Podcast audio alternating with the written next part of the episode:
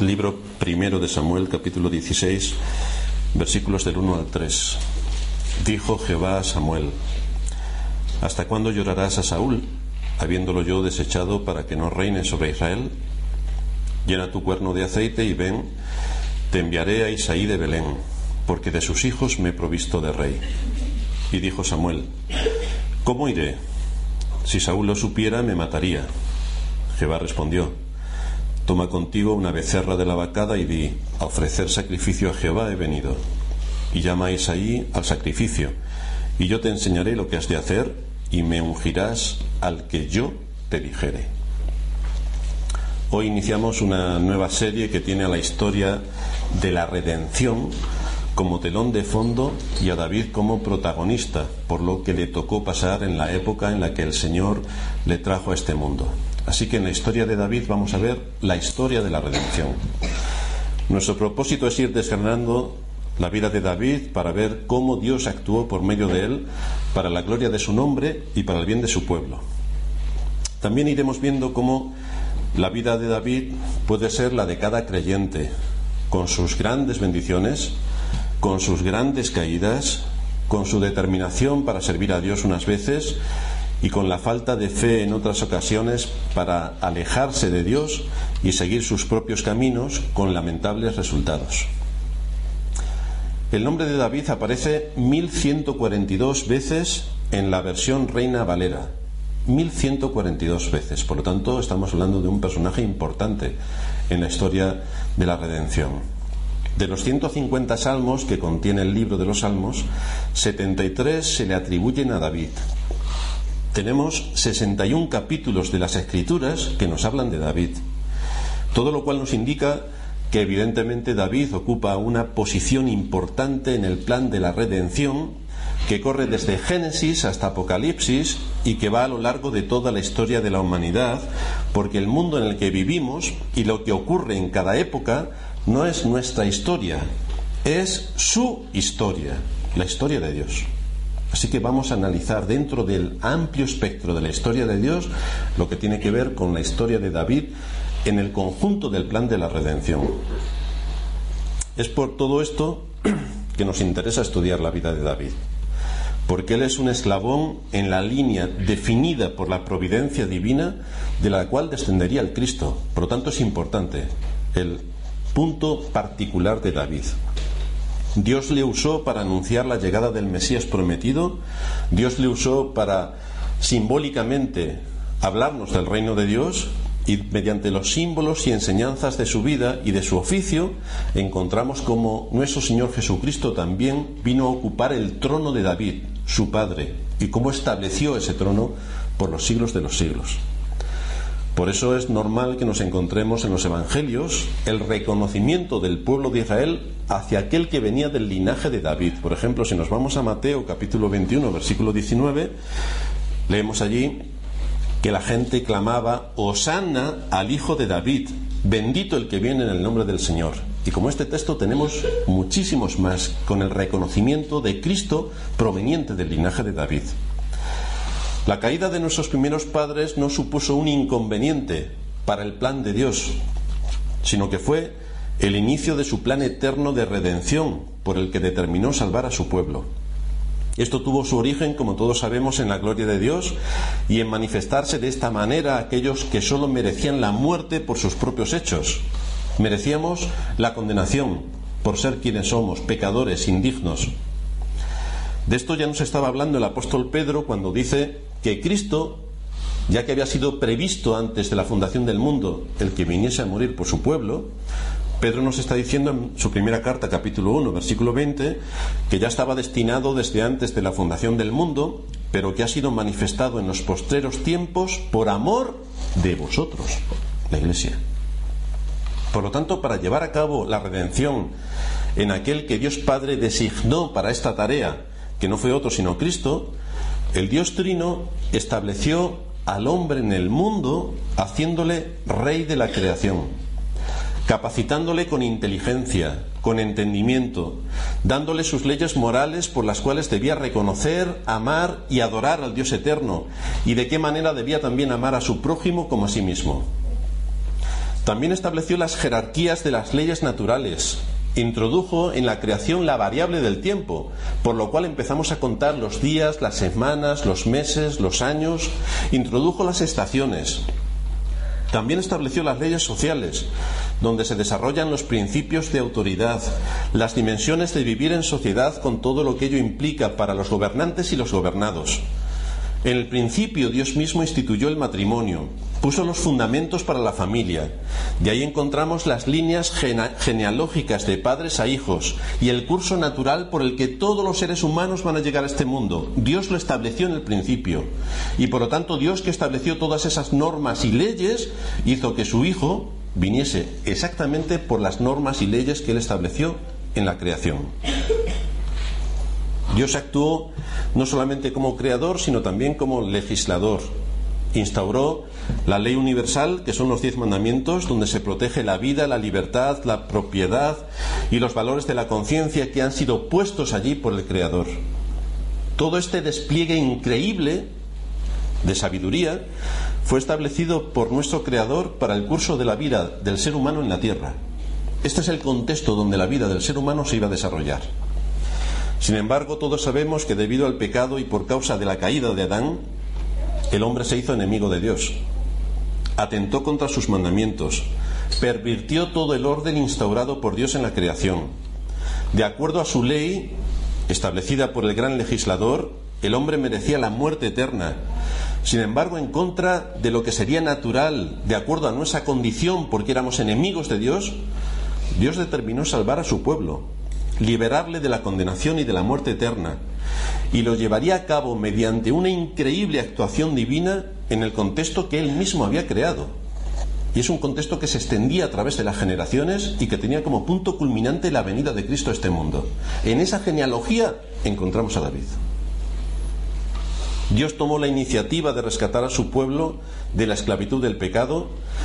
Dios tomó la iniciativa para entregar a su propio Hijo a fin de que pagase la deuda ante la ley que su pueblo había adquirido, la manifestación del amor de Dios se hace patente de una manera colosal al, en el hecho de que Dios inicia y consolida esta provisión de amor para su pueblo. Lo tenemos desde el principio. Y el plan de Dios para este propósito redentor se ha ido demostrando de forma progresiva hasta llegar a la persona de Cristo, que es el punto culminante en la historia de la redención. Nos dice el libro de Hebreos en el capítulo primero, Dios, habiendo hablado muchas veces y de muchas maneras en otro tiempo a los padres por los profetas, en estos postreros días nos ha hablado por el Hijo, a quien constituyó heredero de todo y por quien asimismo hizo el universo. El Dios encarnado, la segunda persona de la Trinidad, tenía que ser incluido en la estructura del sistema por el que los seres humanos vienen a este mundo iba a nacer como otro ser humano más de, de una madre. Tenía que hacerse hombre y todo con el propósito de salvar a su pueblo. De ahí que tuviera que proceder de una línea genealógica concreta y nacer como cualquier mortal. De entre todos los seres humanos que habitaban el mundo, Dios escogió a Abraham, es importante que esto no lo olvidemos, porque entramos en los temas de la elección. Dios escogió a Abraham, no escogió a cualquier otro de los miles o millones que en aquel tiempo poblaban la tierra. Escogió a Abraham. Y lo hizo que fuese padre de la familia en la carne, de donde descendería el pueblo de Israel según la carne, pero también le hizo padre de la familia de la fe, de la cual descendería el Mesías también y que en esa línea se pudieran encontrar aquellos principios en el oficio de Cristo que le posicionan como sumo sacerdote, como profeta y como rey. El oficio de rey tomado de los símbolos que vamos a encontrar en David. Jacob fue el padre de la nación de Israel. Era preciso que la línea genealógica comenzase a ser identificada. ¿De dónde vendría el Cristo? Pues empezamos a ver desde la creación, con los primeros asentamientos de los seres humanos en el mundo, cómo Dios elige a, un hombre para hacerle cabeza de lo que va a ser la descendencia de la cual vendría el Cristo. Jacob es el padre de la nación israelita. De hecho, su nombre significa príncipe. Era preciso que la línea genealógica comenzase a ser identificada, porque sobre él recaerían las profecías para que el pueblo de Dios mirase con esperanza a aquel que les libertaría de su pecado y que saldría de entre ellos mismos. He dicho que Jacob significa príncipe, no, Jacob significa engañador. Dios le cambió el nombre por Israel, que significa príncipe. Por lo tanto, Dios empezó a perfilar de dónde vendría el Cristo, por qué línea genealógica vendría el Cristo. Y entonces perfiló a través de qué familias podríamos encontrar su descendencia. En David encontramos a Cristo como rey, en Moisés encontramos a Cristo como profeta. En el capítulo 18 del Deuteronomio, versículo 15, está hablando Moisés y dice, profeta de en medio de ti, de tus hermanos como yo, te levantará Jehová tu Dios. A él oiréis. Por lo tanto, Moisés perfila el oficio profético de Cristo y lo que él tendría a la hora de ejercer su actividad. De la misma manera, en David vamos a encontrar su oficio de rey. De las doce tribus de Israel, Dios designa una para este propósito. Y Dios elige la tribu de Judá. De la tribu de Judá, Dios elige la línea por la cual deberían venir sus ancestros. Y de la línea de Judá encontramos a David. Así que vamos a estudiar esta línea para identificar todo lo que implica el plan redentor de Dios, llevado a cabo a través de las generaciones que Él mismo puso y estableció en el mundo, para que de forma natural, de, acuerdo a sus leyes, su propósito pudiera ser cumplido en la llegada de Cristo a este mundo. La primera lista de 14 nombres que nos relata Mateo comienza así. Abraham engendró a Isaac, Isaac engendró a Jacob, y Jacob engendró a Judá y a sus hermanos. Veis rápidamente cómo el escritor deriva no por el primero, no por la primogenitura, que sería Rubén, la línea genealógica, sino de Judá. En la concepción de Isaac por Abraham hay un elemento sobrenatural. Isaac nació de acuerdo a la promesa. Dios intervino de una manera directa, llevando a cabo una acción sobrenatural para hacer posible la línea de la cual descendería el Redentor. Y es que Sara era estéril, era imposible que pudiera tener hijos. Y Abraham era ya de avanzada edad. Pues aquí tenemos a Isaac, el hijo de la promesa, de la cual descendería el Cristo.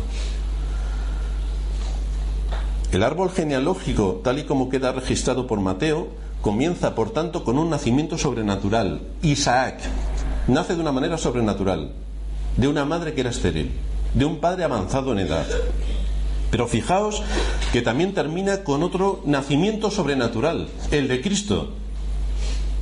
Un nacimiento sobrenatural, en el cual no interviene varón, y que nace de una virgen, tal y como también Dios se encargará a lo largo de los siglos de anunciar por medio del profeta. Estos casos son sorprendentes en cuanto a su naturaleza, pero no son idénticos. Porque en el caso de Isaac no hubo un nacimiento virginal, como fue el caso de Cristo. Con respecto a la concepción de Isaac, hubo la ley natural de la fecundación del óvulo por parte de un padre humano, lo que ocurre a lo largo de toda la genealogía. Por eso estamos viendo el verbo engendrar, y engendró a, y engendró a, y engendró a. Y cuando llegamos a Cristo no dice engendró, directamente nació. Ya, ya no hay algo que se engendra, como es el orden natural de las cosas, que ha venido sucediendo a lo largo de toda la genealogía. En el caso de Cristo no. Hay una acción sobrenatural del Espíritu Santo, que es el que lleva a cabo el nacimiento de Cristo.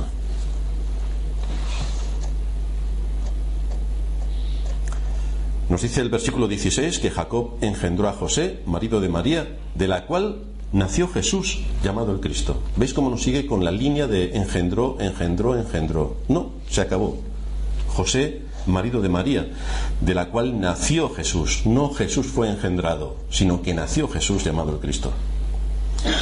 Isaac engendró a Jacob, quien fue padre de Judá y de sus hermanos. El nombre de Judá es señalado de entre todos los hijos de Jacob porque es a través de él de quien iba a venir la línea mesiánica. ¿Y por qué ocurre esto? Porque Jacob, perdón, porque Judá no es el primero en la línea genealógica. Uno podría esperar que el primogénito heredase las promesas. Para él fuesen todo lo que estaba anunciado. Pero no es así. Judá no es el primero, es el tercero. El primero es Rubén. Por lo tanto, queda claro que la inclusión o la exclusión de la línea de descendencia no se determina por la edad, no se determina por la primogenitura, no se determina por ninguna cosa que al ser humano le hace ser diferente o superior a los demás. No. ¿Qué es lo que determina el que alguien esté en una posición que aparentemente no le corresponde, como es el caso de Judá respecto a Rubén, que era el primogénito? Pues únicamente lo determina Dios.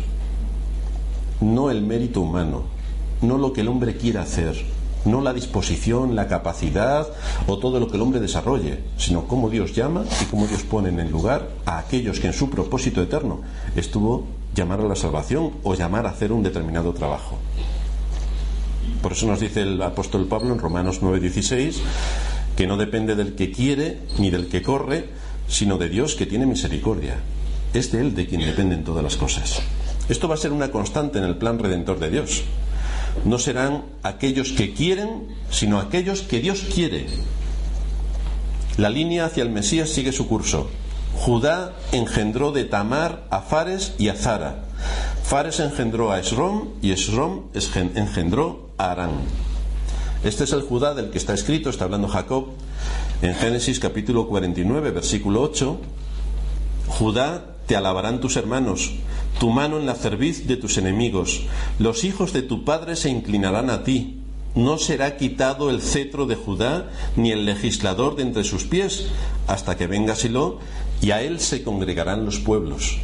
Una profecía doble primero recae en la persona de David, con todo lo que eso implica, y después, evidentemente, el punto culminante en la persona de nuestro Señor Jesucristo. A él se congregarán los pueblos. Y su cetro no será quitado de Judá. Hay algunos nombres que se mencionan en esta genealogía para destacar, para destacar que en la línea genealógica de Cristo no solamente había pecadores, no, había grandes pecadores, inmensos pecadores. Y esto es apuntado por Mateo para exaltar la gracia soberana de Dios y su misericordia en salvar a grandes pecadores. Los judíos, desde luego, no tenían la menor intención de mencionar a las mujeres, Mateo en su genealogía menciona tres. De hecho, la línea genealógica de Judá, de David y del Cristo no hubiera podido ser completada si no hubiera Dios actuado de una manera providencial en la historia de la redención, trayendo a tres mujeres ante nuestros ojos. Lo primero que aparece en la línea genealógica de Judá es que se hubiera acabado porque carecía de descendientes. Su nuera se había casado con su hijo mayor, que murió. El hijo, el hijo eh, que le seguía no quiso tener descendencia con ella y por lo tanto ahí se habría acabado la línea genealógica. Como ella no tenía descendencia, se le ocurrió la ingeniosa idea de disfrazarse de ramera. Fue Judá quien en uno de sus viajes se acercó a ella sin saber que era su nuera y la dejó embarazada. Posteriormente, cuando se le informó que Tamar, que era el nombre de su nuera, había concebido en un acto de prostitución, Judá ordenó que la quemasen. Y entonces Tamar puso delante de él los objetos que le había pedido como prenda para evidenciar que los hijos, que el hijo iba a ser de Judá. Por lo tanto, vemos cómo Dios usó el pecado del hombre para su propia gloria porque por ese pecado veremos cómo sigue la línea genealógica que nos lleva hasta David y que nos lleva hasta Cristo. Esto en ningún caso excusa a Judá y a Tamar de lo que hicieron. Es decir, eran responsables delante de Dios de cometer adulterio. Eran responsables de su pecado. Pero Dios usó este pecado para proseguir con la línea genealógica de la cual nacería David y de la cual nacería el Mesías. A través de este pecado se nos dice, Judá de Tamar engendró a Fares. Fijaos, por tanto, la condescendencia de nuestro Señor, la humildad de nuestro Señor, que siendo el Dios de la gloria, ante quienes los ángeles cubren sus rostros, estuvo dispuesto a tener entre sus ancestros a mujeres como Tamar, que habían ejercido un acto inmoral. Y a pesar de eso, o aparte del acto inmoral, también era una mujer de origen cananeo, con lo cual podía estar completamente apartada de la línea genealógica básica del pueblo de Israel. Pues no solamente no era del pueblo de Israel, que era cananea, sino que además tuvo un hijo de una manera inmoral. Esto realmente, si fuera para nuestra línea de ascendentes, sería humillante decir que entre nuestros antepasados encontramos pecados como este. Y el Señor tuvo misericordia y estuvo dispuesto a humillarse haciéndose eh, miembro de una línea genealógica como esta.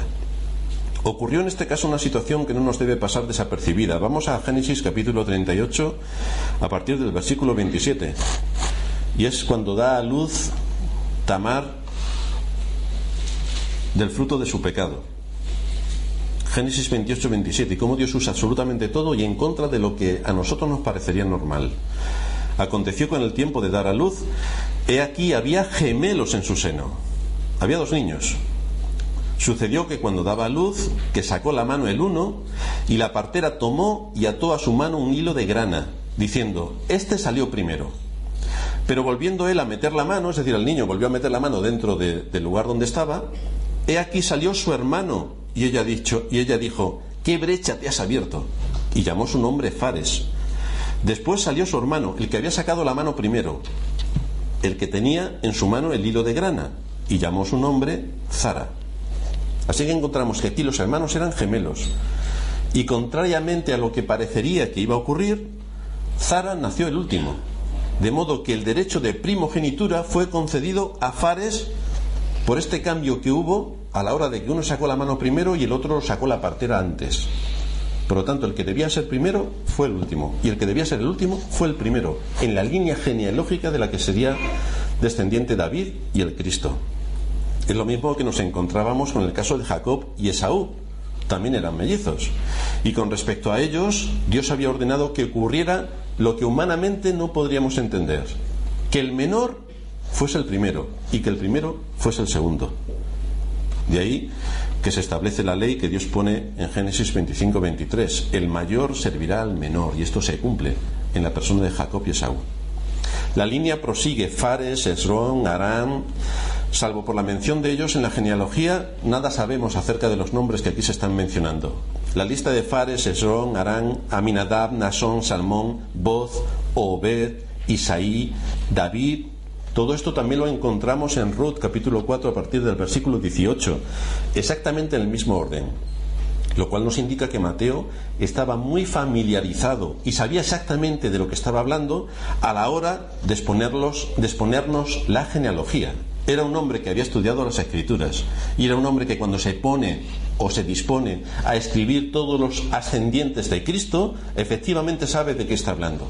Génesis, Éxodo, Números, Ruth, los libros de los reyes, las crónicas, nos muestran que su relato es completamente fidedigno y nos muestra también que era un hombre que estudiaba cuidadosamente las escrituras para darnos luz sobre los acontecimientos que vendrían y que recalca la historia de la, de la redención. Para ello siempre vemos cómo se precisa valor, esfuerzo y sacrificio.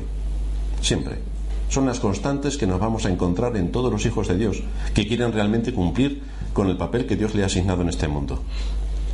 La comodidad, dejar las cosas para mañana, las excusas, las justificaciones, hacen una foto bastante terrible de aquel que no ha entendido el mensaje de Cristo diciendo que es cristiano. Porque a todos los verdaderos cristianos los encontramos trabajando para la gloria del nombre de Dios y para el bien de su pueblo. Y eso es lo que Mateo está haciendo con la genealogía. Está identificando cuáles son todos los ascendientes de las personas de nuestro Señor Jesucristo y de David, los que le darían consistencia a la historia de la redención junto con Abraham. Esrón, Arán, para nosotros son solamente nombres que aparecen aquí en la genealogía que no sabemos ni siquiera quiénes eran. No sabemos si eran hombres de buena o de mala reputación sin embargo, fueron hombres importantes en el cumplimiento del propósito divino por el que vendría el Mesías al mundo para redimir al hombre de sus pecados. De la misma manera nos podemos encontrar dentro de la iglesia que hay muchas personas, dentro de la iglesia universal hay muchas personas que jamás aparecerán con un gran reconocimiento público y con un reconocimiento público ninguno, también aparecerán muchas Pero un día se hará evidente que los últimos serán los primeros y los primeros serán los últimos. Todos tenemos hoy identificados a los grandes de la Iglesia. Error colosal. La grande es la Iglesia. Ella es la grande. Pero identificar a hombres grandes de la Iglesia en nuestra época es un... Eh, corremos un riesgo bastante alto si empezamos a defender a los hombres y no a la Iglesia y a las Escrituras. Al continuar la lista entramos nuevamente en un territorio un poco más familiar. Arán engendró a Aminadab, Aminadab engendró a Nasón y Nasón engendró a Salmón. Como lo señalan los textos paralelos de Éxodo y de Números, hemos llegado al tiempo del éxodo de Egipto, de la peregrinación por el desierto. Aminadab era el padre de Elizabeth, la esposa de Aarón. Durante toda la, durante toda la peregrinación por el desierto, Nasón, que era hijo de Aminadab, era el jefe de la tribu de Judá. Acampaba al oriente de, aquel gran eh, escuadrón que salieron de Egipto. Cuando hubieron terminado la obra del tabernáculo, fue él quien, como representante de su tribu, ofrendó la primera ofrenda en el altar. Por tanto, tiene derechos de primogenitura. Vemos como la línea genealógica le da una importancia bastante peculiar a aquellos de quienes descenderían David y el Cristo. El hijo de Nasón, Salmón, se casa con Raab, que la recordaréis todos como aquella mujer que protegió a los espías cuando fueron a eh, inspeccionar la tierra de Canaán. Salmón engendró de Raab a Boz, y Boz engendró de Ruth a Obed, y Obed engendró a Isaí, e Isaí engendró a David. Por lo tanto, Ruth es abuela del rey David, bisabuela del rey David. De manera que tenemos a tres mujeres que se citan en este texto de Mateo. La primera, Tamar, cananea, que comete un grave pecado, pero que de esa línea vendrá el Cristo. La segunda, Raab, ramera, vivía en Canaán, no era del pueblo de Israel, y resulta que de esa línea vendría el Cristo. La tercera, Ruth, moabita, no pertenecía al pueblo de Israel, pero de esa línea vendría el Cristo. Por lo tanto, lo que nos está anunciando el Evangelio desde sus orígenes, Mateo está contándonos la genealogía e incluye estas tres mujeres con alguna intención, es decirnos que la línea genealógica de la que vendría eh, el rey David y de la que vendría el Cristo no es pura judía. No. No es solo para los judíos. No es exclusivo de los judíos. No. Porque en sus venas corre sangre cananea, corre sangre de Canaán y corre sangre de Moab. Esto es lo que tenemos en la ascendencia. Por lo tanto, es evidente que el mensaje de Cristo, el que iba a ser predicado hasta los confines de la tierra, tenía ese propósito ya en sus orígenes, porque dentro de su sangre hay sangre de las naciones paganas que rodeaban a Israel. Lo que destaca esta lista es que ninguno es capaz de salvarse por sí mismos. Todos, aun los mejores de esta lista, tenían una gran necesidad de la salvación que traería el Mesías prometido y en cuyo linaje encontraremos al rey David. Continúa de los versículos 7 al 11 Mateo hablándonos de Salomón como engendra a Roboán, Roboán a Abdías, Abdías a Asa, Asa a Josafat, Josafat a Jorán, Jorán a Ocías y así sigue hasta los tiempos de Babilonia. El rey David, iremos estudiando su vida y sus particularidades, pero tuvo a Salomón como hijo después de un adulterio. Por lo tanto, Dios utilizó también el pecado de David para cumplir sus propósitos mesiánicos en el nacimiento de Cristo. Poco después se nos dice de Salomón que amó a muchas mujeres extranjeras que le apartaron de la verdadera adoración a Jehová y que le llevaron a la idolatría. Y esto tuvo su repercusión. Después de la muerte de Salomón, el reino se divide. Mientras más estudiamos esta línea, más vemos la necesidad de la venida del Redentor. Era imprescindible la venida de un Redentor para poder cubrir los pecados de su pueblo. Vemos que hubo en primer lugar una preparación histórica. A la muerte de Salomón el reino se divide. Quedaron las dos tribus del sur, donde nació eh, David, Judá y Benjamín, con Roboán a la cabeza como rey, y las otras diez tribus del norte que se apartaron con Jeroboán se acabó la unidad política que tan insistentemente y con tanto esfuerzo hizo David consolidar durante su reino. Se acabó la centralización religiosa, un templo en Jerusalén que diese cobijo a toda la nación para la adoración pública. El trono había perdido su propósito por completo. Pero detrás de toda esta escena podemos ver cómo fue Dios quien dividió a Israel para salvar a Israel. La nación fue quebrantada y lo fue para que pudiera recibir la gracia, porque estaban en una situación de soberbia incalculable y el Señor les tuvo que humillar y hacer pagar por sus pecados para que pudieran volver a poner sus ojos en aquel Mesías que le había sido prometido. El hecho de que Salomón adorase a muchos dioses extraños ejerció una influencia bastante notable sobre su pueblo. Cuando Dios es quitado de su trono y la adoración se vuelve falsa, esto acarrea problemas no solamente para la Iglesia, sino para la vida de las personas y para la vida de las naciones. Es decir, el que las naciones estén hoy como están, como estamos nosotros como nación en la situación en la que estamos, es un problema de que Dios no está en su lugar. Y cuando Dios no está en su lugar, todo eso lleva algo que cae como un castillo de naipes. Afecta a nivel social, afecta a nivel económico y afecta a nivel político, afecta a todos los niveles. Y desde luego es un juicio de Dios sobre la nación. Esto es lo que tenemos también en nuestra sociedad. Incluso la Iglesia se ha alejado del verdadero Dios y no le rinde el culto solemne y verdadero a su nombre. Y por lo tanto, ¿qué podemos esperar como respuesta de Dios a la situación en la que se encuentra la Iglesia? Esta es la situación en la que se encontraba Israel en el establecimiento de los jueces, que cada uno hacía lo que bien le parecía. No había ley. Hasta que Dios empieza a poner a Saúl como rey y consolida su reino David, haciendo que las cosas, cada cosa esté en su sitio. También hubo una preparación simbólica. El mobiliario del templo de Salomón, que tan arduamente estuvo trabajando David para dejarle todos los recursos a su hijo y que pudiera edificar el templo, nos muestra de qué manera sin derramamiento de sangre no se hace remisión. Y el verdadero adorador podía ver cómo la sangre de los animales por sí misma no podía ser un verdadero rescate por las almas de los hombres. Se necesitaba algo mucho mayor que los animales para limpiar la conciencia y por lo tanto apuntaba a la venida de nuestro Señor Jesucristo, de la línea genealógica de David. Esto va a ser una constante a lo largo de todas las escrituras, identificando a Cristo como el hijo de David. Dice el libro de Hebreos en el capítulo, perdón, dice el libro de los Salmos capítulo 40 a partir del versículo 6, sacrificio y ofrenda no te agrada, has abierto mis oídos, holocausto y expiación no has demandado. Entonces dije, he aquí vengo, en el rollo del libro está escrito de mí, el hacer tu voluntad, Dios mío, me ha agradado y tu ley está en medio de mi corazón.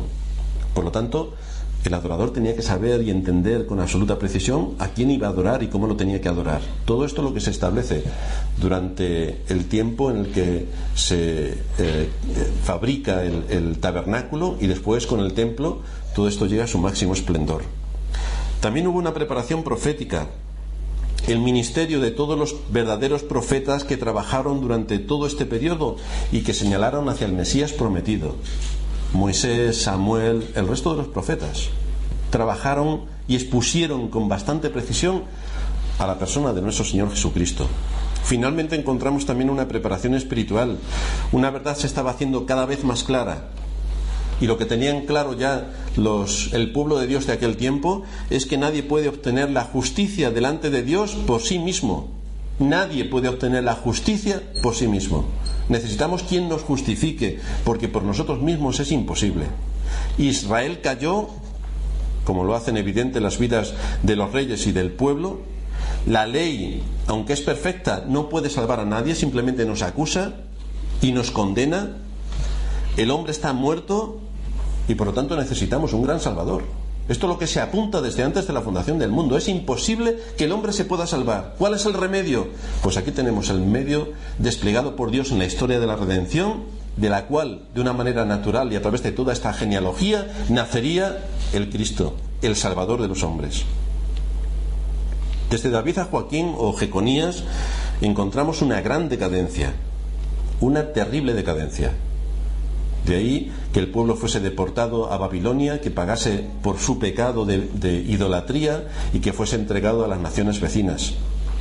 Llegó el tiempo terrible por el cual el pueblo de Israel fue completamente destrozado.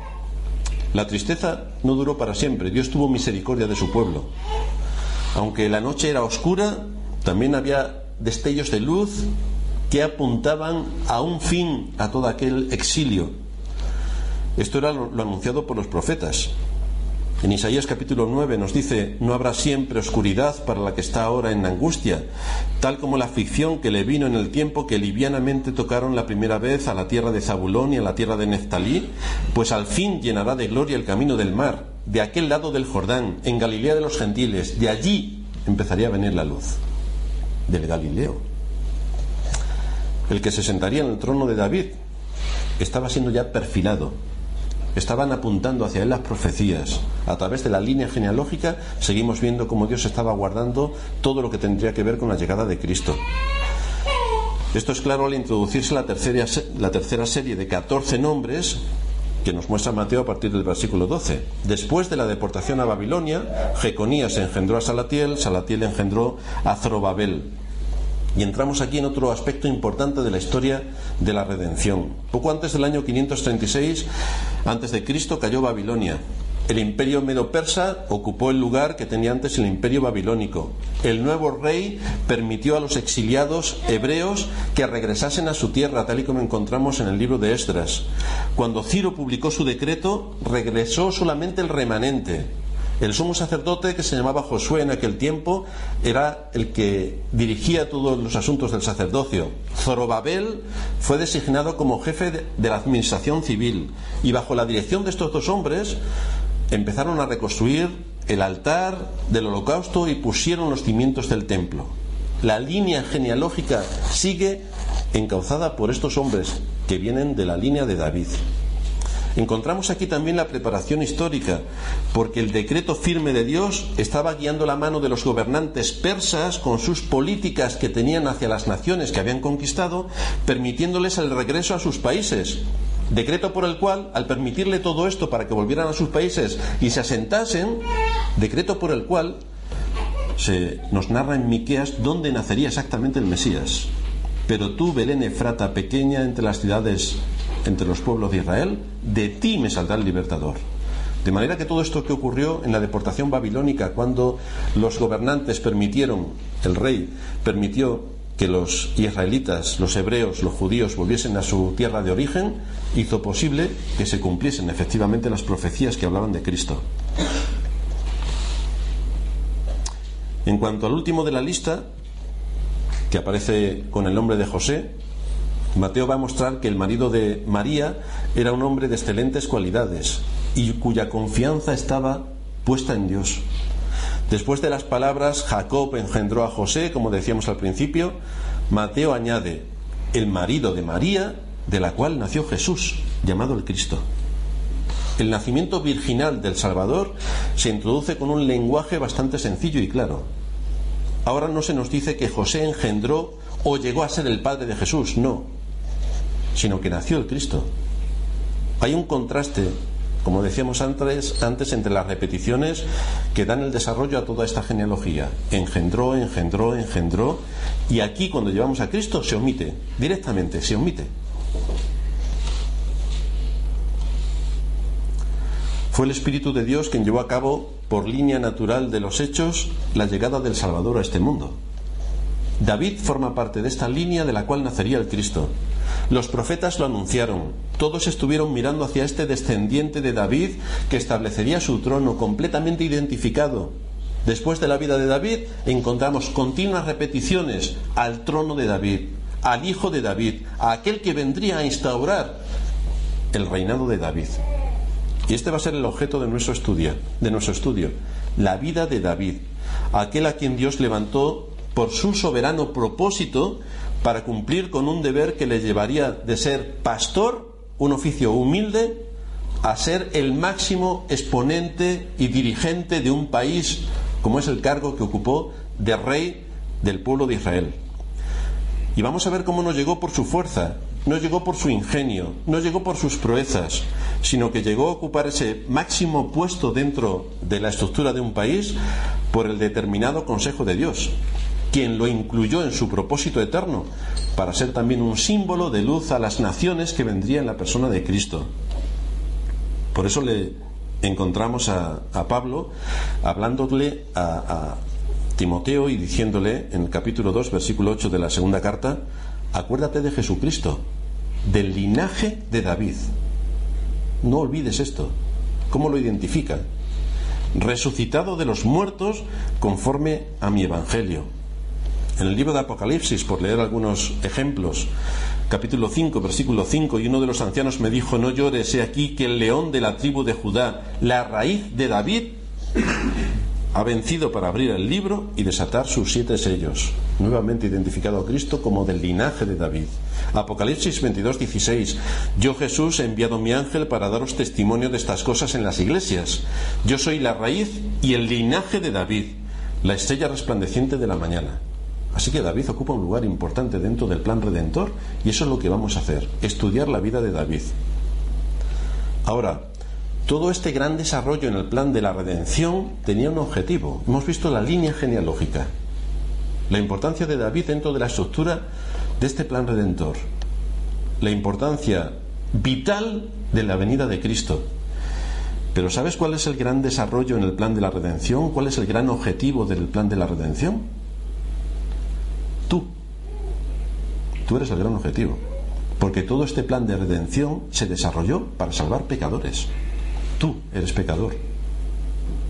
Por lo tanto, esto es importante que no lo perdamos de vista. Que todo esto que hemos leído, cómo Dios estructuró toda la sociedad para que funcionase como funciona, cómo determinó la línea genealógica de la cual nacería el Cristo, cómo estableció en su propósito eterno el que viniese Cristo a morir a este mundo, tuvo como propósito salvar pecadores. Pablo dice, yo soy el primero. Así que todo lo que hemos estado exponiendo, trayendo delante de tu mente cómo Dios ha actuado desde antes de la fundación del mundo, cómo ha establecido la vida sobre la tierra, cómo ha ido definiendo la línea de la que vendría el Salvador y todo lo que Cristo hizo, tuvo este propósito. Esta es la historia de la redención.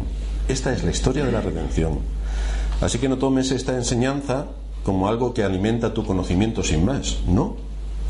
Tómala como lo que es el plan soberano de Dios para salvar pecadores. Cada uno de los creyentes estamos en ese plan. Y esta es la sorprendente historia de la redención que seguiremos estudiando en la vida de David. Vamos a terminar en oración.